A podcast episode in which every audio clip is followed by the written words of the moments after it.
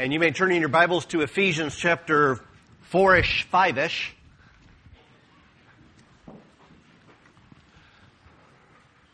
I'm going to use John Stott as a little bit of an introduction. John Stott. I've got actually a lot of Anglicans in the uh, PowerPoint slides this morning, or several. Um, John Stott was certainly one of the good conservative Anglicans. He passed away in 2011, so this is over in uh, England. Uh, wrote many books. The Cross of Christ is probably his most famous. I think he also did a, a short biblical uh, doctrinal summary, but um, lots, lots of good from John Stott. John Stott said this specifically about chapters 4 and 5 of Ephesians. If you're using a Pew Bible, that's 978. Chapters 4 and 5 of Ephesians are stirring summons, are a stirring summons to the unity and purity of the church. But they are more than that. So it's more than just a summons to unity and purity. There's a larger context. And he summarizes it with three statements. Their theme is the integration of Christian experience, what we are, Christian theology, what we believe, and Christian ethics, how we behave. And then he goes on to explain that a little bit, that they can't be separated. It's easy to say, well, here's what I am. I'm a Christian. But if you're a Christian, it necessitates that you believe certain things that cannot be compromised. Now, we may have differences on, on secondary matters about what the Bible teaches, especially or maybe one in particular, a good one example would be eschatology. What's still going to happen? How exactly is that going to play out that Christ comes back in power and glory? When does that happen? What does it look like? Who's involved? Uh, we've got some different eschatological schemes, different end time schemes. That's okay, but there's other things that can't be compromised about the character and the nature and the person of God. One God in three persons. God reveals himself specifically in the person of his Son. Truly God and truly man in one person, who died on a cross, was buried, rose again, ascended to the Father. All those things. Those are, if you're a Christian, if you call, if you say that's what I am, there are things you must believe that make you a Christian, that are coincide with being a Christian. And then there's a certain way that you behave. That's non-negotiable. If you're a Christian, you behave a certain way. Granted, I'm a work in progress. You're a work in progress. Granted, none of us are, have reached a state of sinless perfection, but we do behave a certain way. Our desire is to be more like Christ from day to day, year to year as time goes on. The emphasis in chapter 4 and 5 is on Christian ethics. How we behave because we're Christians. How we behave because of what we believe. Now, some people look at all this about being a Christian and they think Christianity is a very repressive thing. It's a very stifling thing. It stifles who you are. So I would, I would say this is important that Paul doesn't view what we call biblical Christianity as restrictive at all. As repressive at all, as stifling at all. Rather, he views this sequence, this experience in theology and ethics, as liberating and freeing not stifling. You're set free in ways you could never be set free if you get to decide for yourself what is true. If you get to decide for yourself who you think you are and why you exist. We're set free when we uh, fall in line with God's plan and program as He's revealed Himself. It's a relationship with God our Creator through faith in Christ Jesus. It also includes God's prescription for all of life. Jesus talked about this. Uh, what is eternal life? Eternal life isn't a ticket to go to a wonderful place where streets are gold and there's wonderful palaces. Jesus describes salvation. Maybe I should go back to Adam and Eve since that's in my slides. Adam and Eve were not set free and liberated when they disobeyed God in the Garden of Eden. Um, they are set free by faith in God's redemptive plan. And that redemptive plan was given in Galatians or uh, Genesis chapter 3 verse 15 that the seed of the woman would crush the serpent's head. So there is salvation for Adam and Eve, but when they disobeyed God, they weren't more free, they were less free. Freedom isn't found in your sinful expressions. Freedom is found in submitting to God's will and His character. Freedom is found in being in right relationship to Him, which is by faith in Christ. Jesus said this in John 17 and verse 3 when He prayed, This is eternal life, that they may know you, speaking to the Father, the only true God, and Jesus Christ whom you've sent. That's what eternal life is. It's a relationship with the living God, your Creator. It's a relationship with God who sent His Son that we would have the forgiveness of sins. That's eternal life. A lot of people think of eternal life as a place. It's a person. It's a person. Jesus made that clear in the Gospels. And it includes God's prescription for all of life. It's not just a relationship, it also affects every aspect of life, which is what Paul is talking about in Ephesians chapter 4 and 5. He's talked about the relationship in the first three chapters. We have the forgiveness, forgiveness of sins through faith in Christ, the redemption through Him. But it also affects your life, the way you think, who you interact with, how you interact with them. Psalm 119 is the longest uh, chapter in the Bible. It's the longest psalm. There's 176 verses with only a handful of exceptions, all 176 verses extol all of God's prescription for life that we have because of the relationship. The prescription is, is entitled or they're talked about as being God's commandments and God's statutes and God's ordinances and God's testimonies and God's law. And the psalmist delights in all of those things. If you don't have a relationship with God, you could look at all those commandments and statutes and ordinances and, and prescriptions and you could say, that sounds stifling. That sounds repressive. That sounds like you're not free. But in fact, that's what makes you free.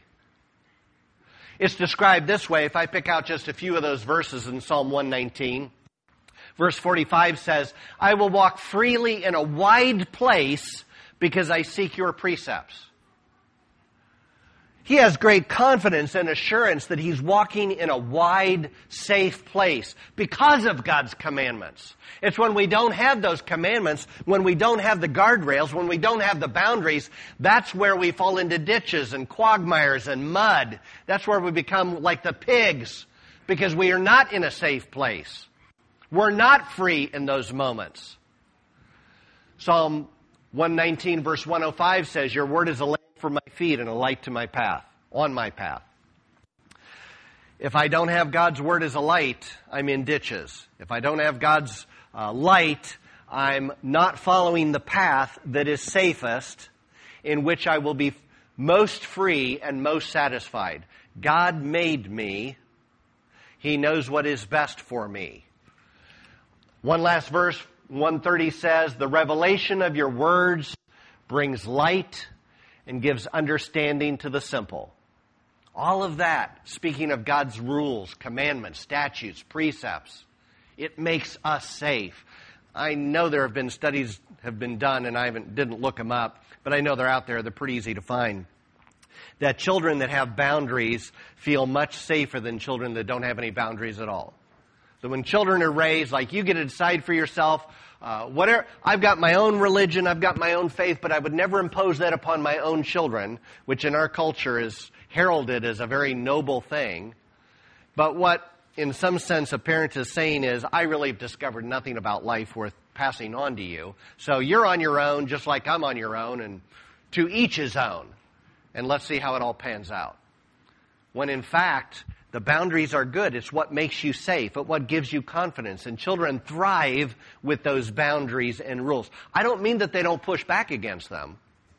I've had children.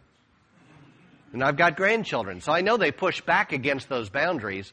But those boundaries are safe. And those boundaries help to build up, not tear down. It's interesting that in light of those verses that speak about walking in a wide place, your word is a lamp, a light, uh, your, the revelation of your words brings light and gives understanding, have those resonate in your mind and remember what Jesus said in chapter 8 and verse 12. I'm the light of the world. Whoever follows me will not walk in darkness, but will have the light of life. That's said in a context of Psalm 119. Your word is a, a lamp for my feet, a light for my path. Jesus says, I am the path. I am the light. That's either the height of arrogance, the height of arrogance that Jesus would liken himself to the very words of God, or in the beginning was the Word. And the Word was God. And the Word became flesh and dwelt among us.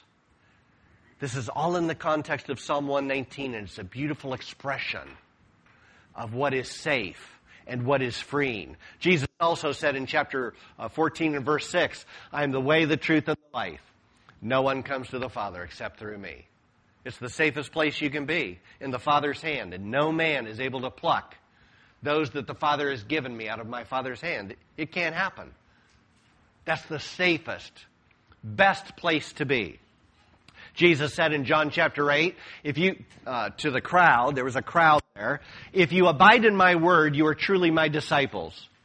And you will know the truth, and the truth will set you free. They answered him, we are offspring of Abraham and have never been enslaved to anyone. How is it that you say we, you, you will become free? That's kind of an ironic protest because in some sense they're under the, the authority and bondage of the Roman Empire. Uh, besides that, they've been enslaved through their Jewish history many, many times. But besides all of those physical, material slaveries, they're enslaved to themselves and their own sin. The Bible likens our sinful choices to bondage, not freedom. And so they're enslaved to their own sin and they're under condemnation of death. So Jesus' response to them, truly, truly I say to you, everyone who practices sin is a slave to sin. The slave does not remain in the house forever. The son remains forever. So if the son sets you free, you will be free indeed. Freedom comes by faith in Christ. Freedom comes out of a relationship with God who made us by trusting in Christ as Lord and Savior, as the one who can take away sin. Freedom comes in knowing that He's given us a prescription for life and we can walk in it and we can bear fruit even in our old age because we're in the safest place we could be. Bondage comes in deciding for yourself what is true. Bondage comes in deciding for yourself what ethics looks like and how you can treat people and what is justified and what is not justified. That's an expression of bondage, not freedom. So biblical Christianity is liberating and freeing a relationship with God our Creator through faith in Christ Jesus, and it includes God's prescription for all of life. A couple quick little quotes. The first quote says, Christianity promises to make men free. It never promises to make them independent written in 1918. God never intended us to be independent and not in need of who He is. Christianity is growing in dependence on who God is and recognizing it's yet not I, but through Christ in me. Anything that I accomplish that is to the glory of God, it's the grace of God and the power of God working in me to work what is pleasing to Himself. And then from a Roman Catholic, which I don't endorse Roman Catholic doctrine, uh, and I don't even endorse this particular Roman Catholic, but he's got a really good quote, which is true. Fulton Sheen said in 1946, Faith is not a dam which prevents the flow of the river of reason and thought. Faith is a levee which prevents unreason from flooding the countryside. We're not free if we all get to decide for ourselves what is true. That, that's not freedom. Faith provides levees so that we can think in safe places. We can think with certain presuppositions which are necessarily true to ever arrive at right conclusions.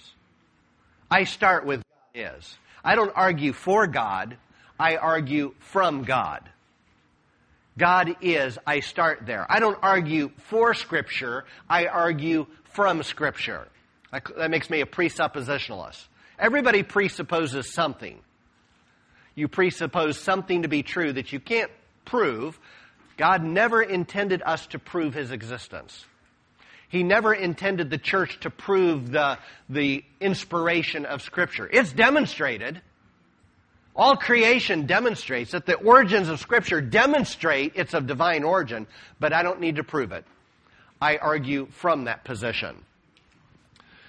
So let's connect all this to Ephesians because it really does fit. This is the background for why Paul says what he does in Ephesians chapters 4 and 5. In chapter 4, Paul begins to emphasize a theme of turning away from behaviors associated with bondage and slavery and replacing them with behaviors associated with freedom and peace a safe place. So what we've already seen up to this point, Paul has addressed sins of speaking falsehood, stealing, corrupting talk, anger, bitterness, wrath, anger again, clamor, and slander. That's all what he's dealt with to this point. Those are old behaviors that will enslave you and you will be in bondage to. And he replaces those because there's always this very important replacement theory. Christianity just doesn't teach, don't do those things.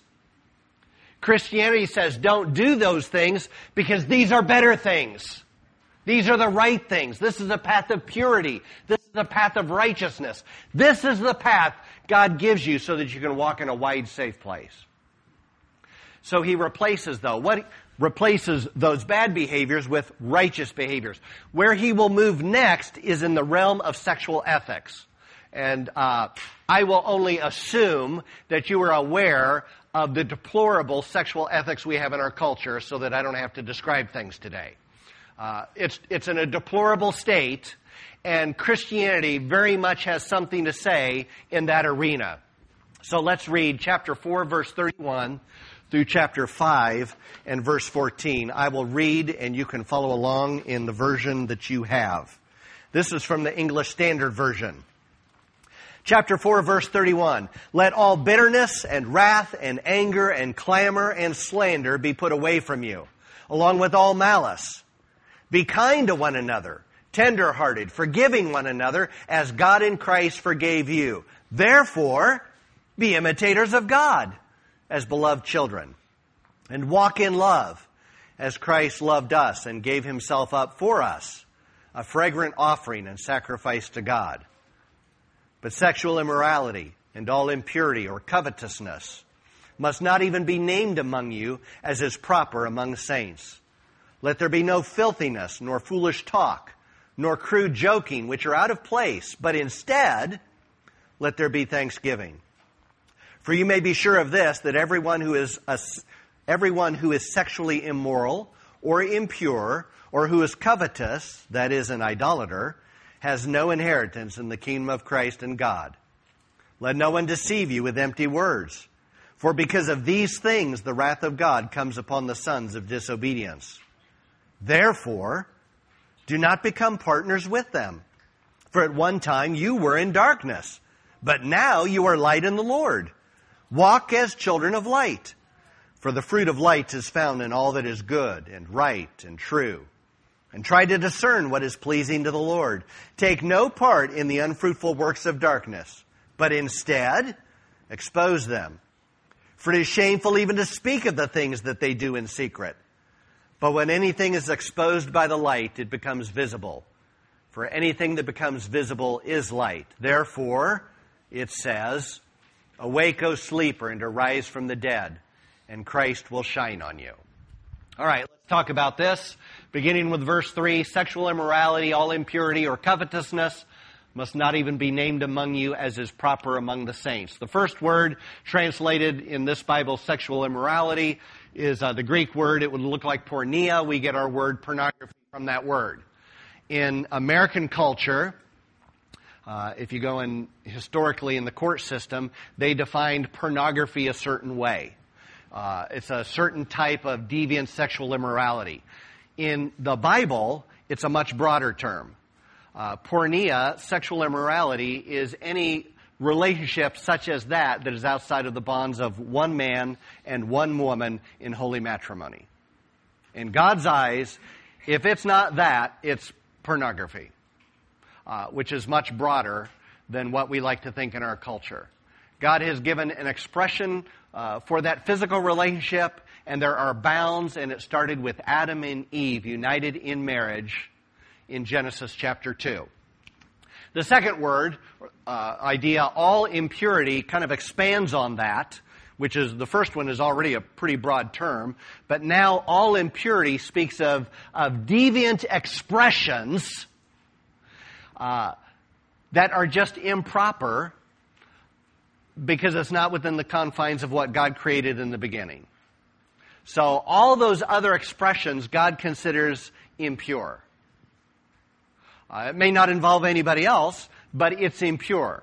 It's all that impurity, all what you may think, all that you may want to act out on because that you think that, you know, that that is who you are or that's what you're given to. He considers all of that impurity. And then the third covetousness, which almost sounds like it's uh, the one that doesn't belong but in fact it does belong because it's a, it's a grouping of three and they all go together and he's addressing sexual ethics in that verse. Covetousness is an unbridled, uncontrolled desire for what you want. And this is within the context of the first two words. Now you can covet other things. You can covet uh, somebody's vehicle, you can covet somebody's house, you can covet somebody's lifestyle, but this is specifically in the arena that we're talking about. It's that kind of unbridled desire that you want what you want and you're controlled by that desire.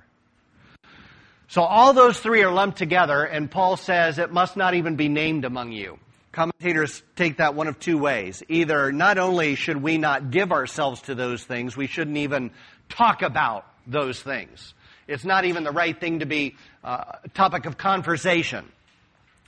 Other commentators, which I think are closer to the truth, are saying people on the outside world should never look at the church and associate porneia and impurity and unbridled desire with people in the church. That's not what the church should be recognized for.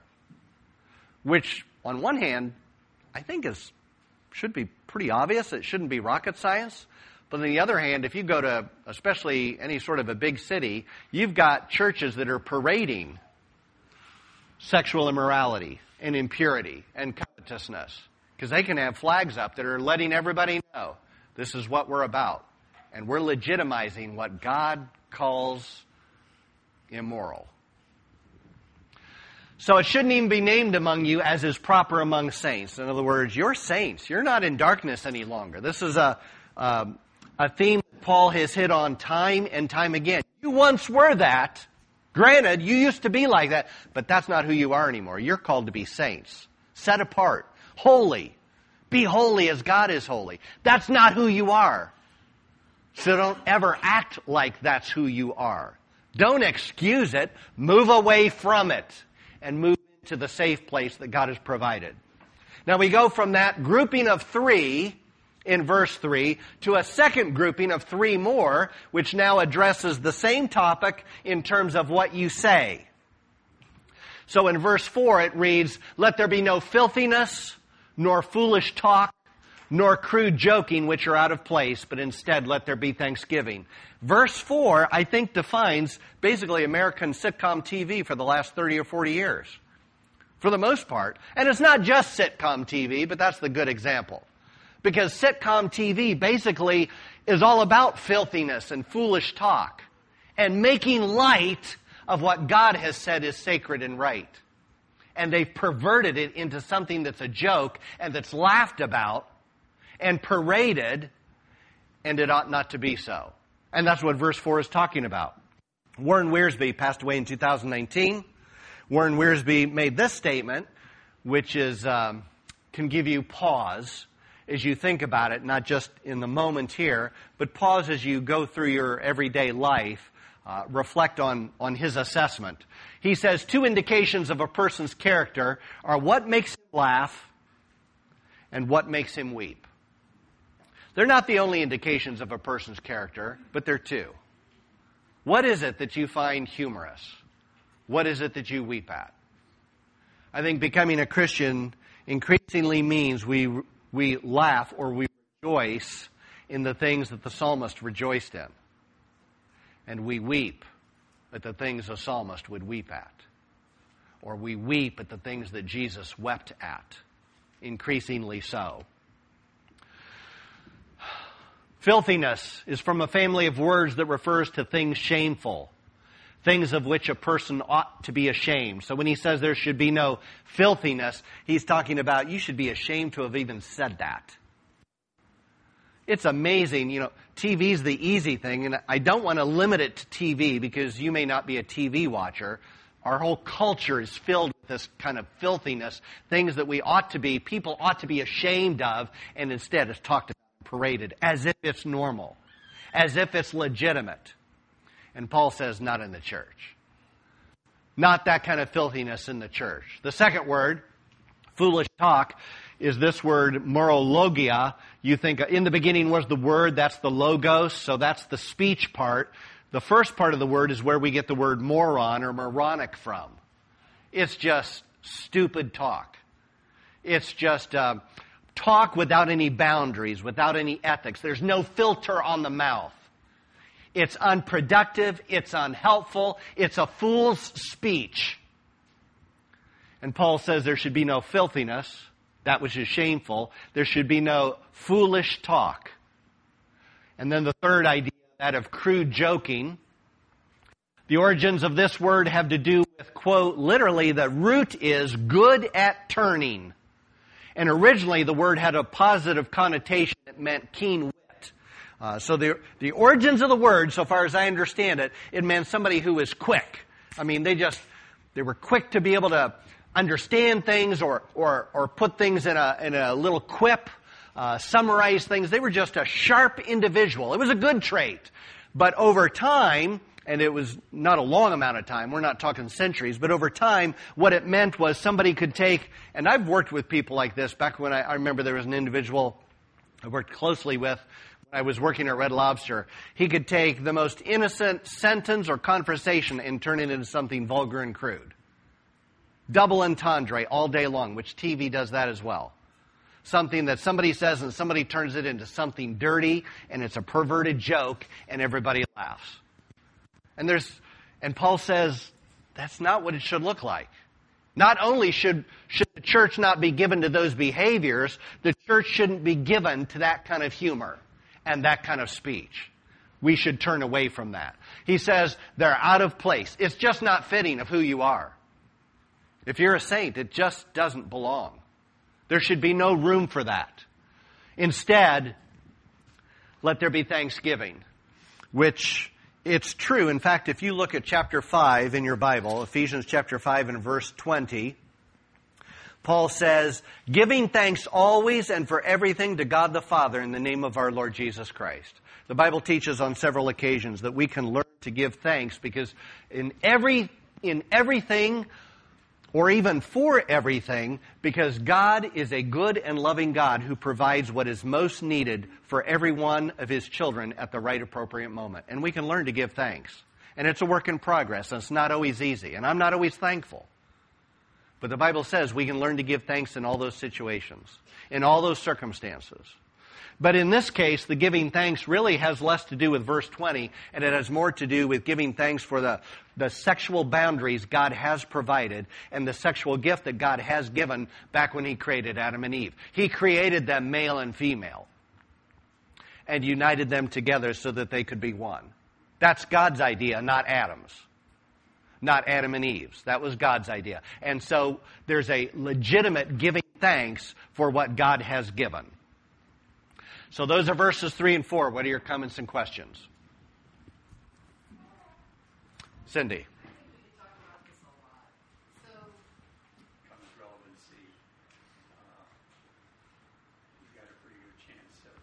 If we're compromising the truth and the holiness and the righteousness of God in order to be relevant, we've made a huge mistake.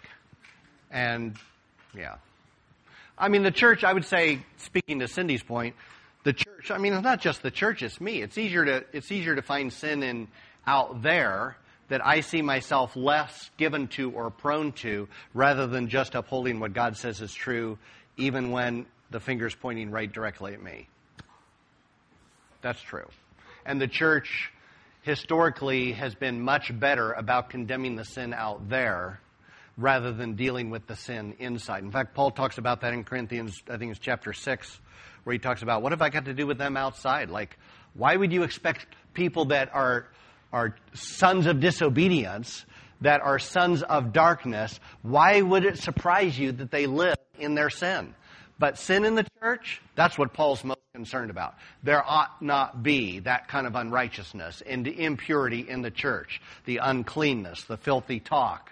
Uh, all, all of those expressions and speeches that are not reflecting the gift that God gave. Somebody else? Carrie, and then Lori.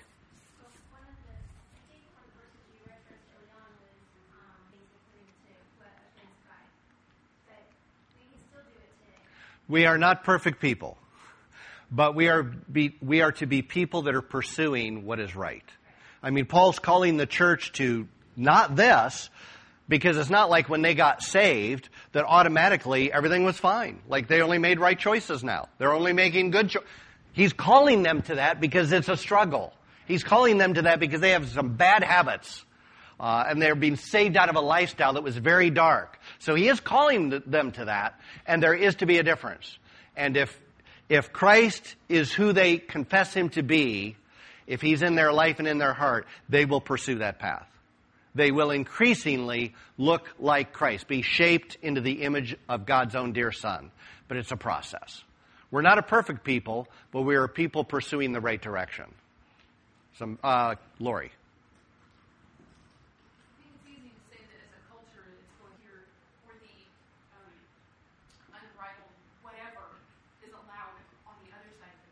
Yeah, well, well said. I mean, it's and that kind of this this whole section was introduced at the end of verse, uh, you know, 32, chapter four, verse 32. Be kind to one another, tenderhearted, forgiving one another, as God in Christ forgave you. We we appeal and make make appeals out of love because we've been loved. Uh, we desire others to seek forgiveness because we've been forgiven. We celebrate this isn't what makes me a Christian, but this reminds me that I'm forgiven every day that I live my life. And out of that forgiveness, I, I have to learn to extend forgiveness and love to other people and make appeals that they would find freedom in Christ. But freedom in Christ will come at the expense of death to self. And death is painful. Anybody else? Um, it would have been interesting to do the next two verses as well. They fit well, uh, but we'll do them next week, Lord willing, and you can think about them between now and then in the meantime. Let's everybody stand and be dismissed in prayer.